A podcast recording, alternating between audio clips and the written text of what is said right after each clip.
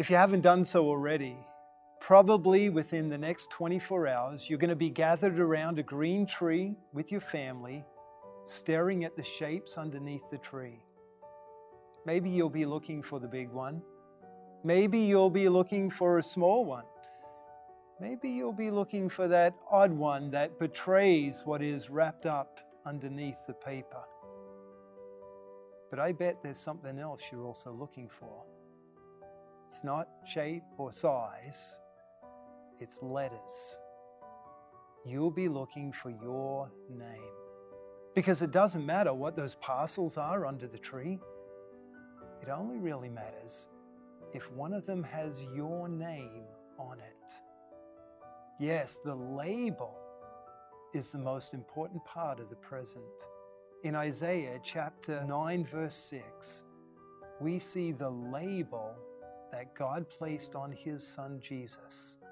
Isaiah said, For to us a child is born, to us a son is given.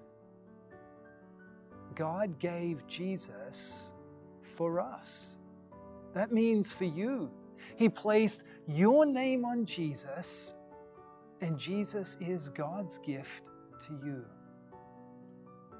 God gave you that gift because you needed it. Because of your sins, you deserve to be in hell forever. But that is not the fate that God wanted you to suffer. And so He sent Jesus with your name on Jesus to live and die in your place so that your name could be washed clean of all of its guilt and your name could be declared forgiven so that your name can be written in the book of life and you can take your place in heaven. That's really why we're gathering around the tree. It's not to exchange gifts, it's to remember the great gift that God gave to the whole world in Jesus.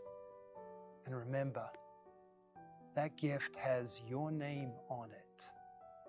Merry Christmas from all of us here at Peace Devotions. Amen.